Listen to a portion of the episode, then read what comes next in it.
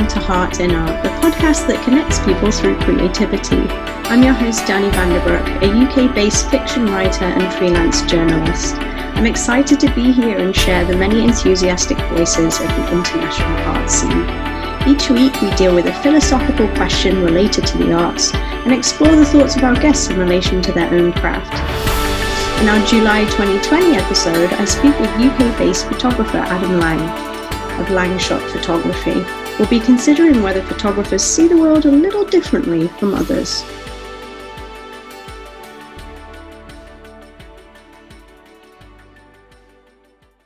I'm joined today by Adam Lang of Langshot Photography. His work focuses upon urban landscapes and architecture in European cities such as Newcastle, Edinburgh, and Prague. He's also recently expanded into portraiture. So nice to have you on the show, Adam. Thanks for having me.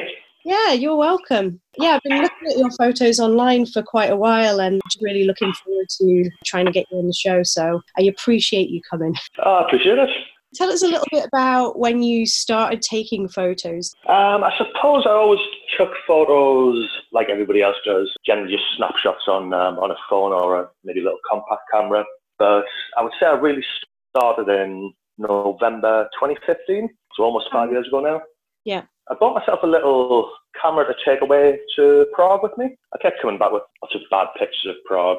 So bought myself a decent camera, didn't know how to use it, and then came back from Prague with a lot of high resolution bad pictures. About six months later, so this would take me to about November 2015, um, I started experimenting a little bit more.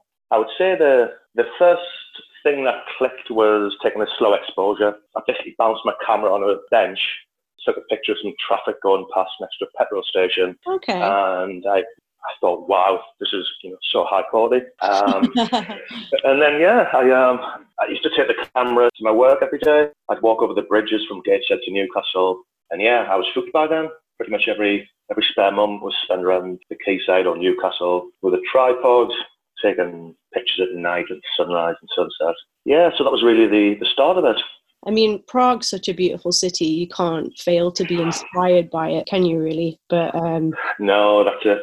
I always remember the first time I um, I walked up to the castle. Uh, walked through some arches, yeah, the cathedral, there, and uh, my my jaw just dropped. Yeah, it's incredible.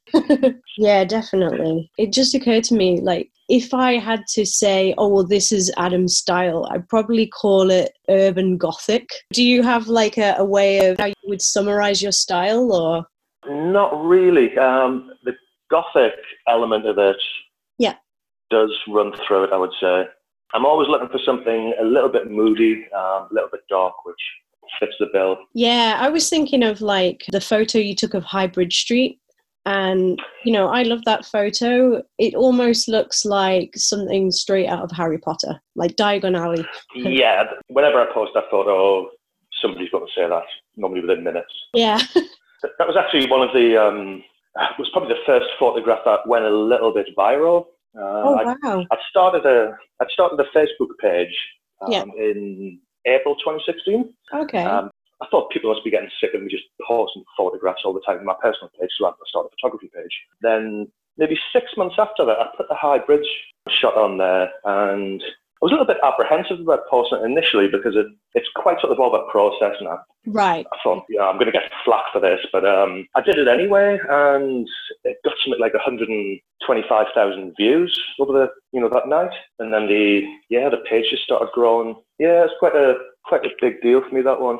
Yeah, I think, you know, it seems to be a, a, lot of people stylize their own photos, don't they? Only yesterday, you know, I was looking at someone who was trying out face app or something. But so it's, I don't know, it seems to be more acceptable now to filter photos and stylize them. Yeah, I, I think um, everybody's going to do that now. You'll still get some purists out there who um, think it's wrong to do it, but yeah. their camera's processing the photo for them. It's not them. Oh, yeah. That's how the photo's going to end up. Also, you know, when I look at um, your photo, Rain on Grey Street, that's that's really stylized. What what technique is that?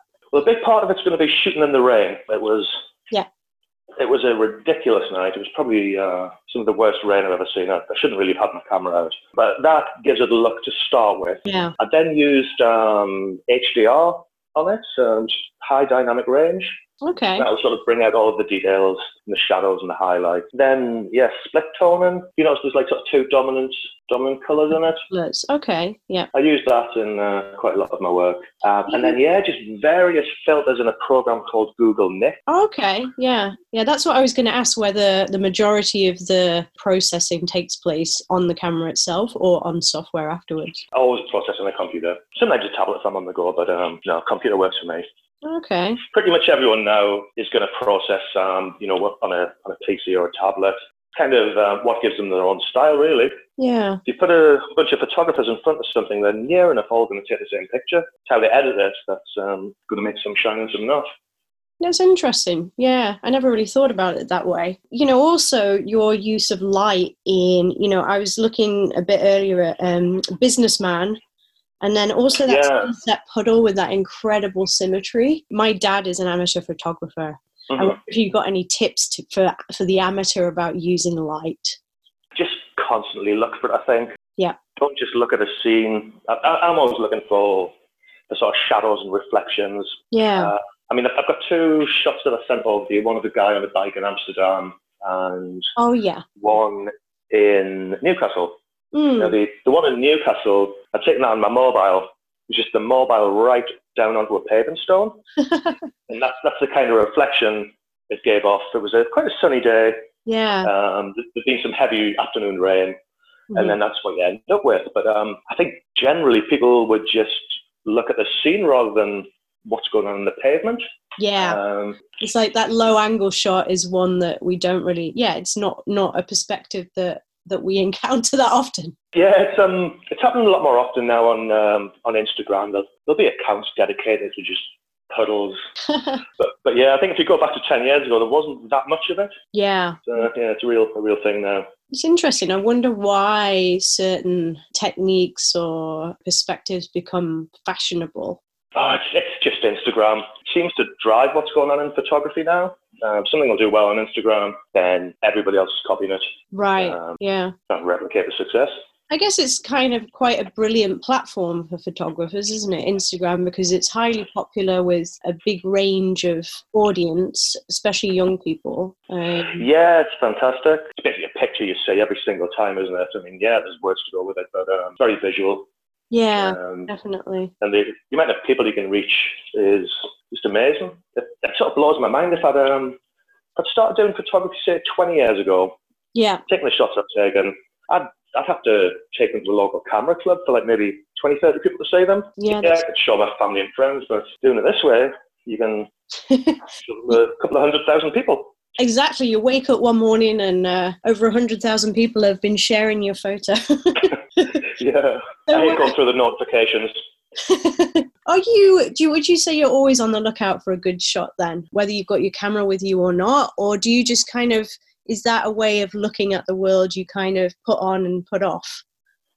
Depending on. No, not at all. I, I pretty much never turn off. Um, if I've been really deprived of sleep, then I'm not really looking for a shot that much and just trying not to walk out in front of traffic, that sort of thing. but um, no, whether I've got a camera or not, I'm generally looking for something and seeing something. Yeah, that's interesting because, you know, I was thinking as a writer, you know, when I'm walking out in the street, I like listen to people's conversations and Yeah. watch people. It's quite creepy, really, um, because I'm trying to think about character construction and dialogue and things like that. Uh-huh. Um, so I was wondering if it is similar with photographers. Very much so.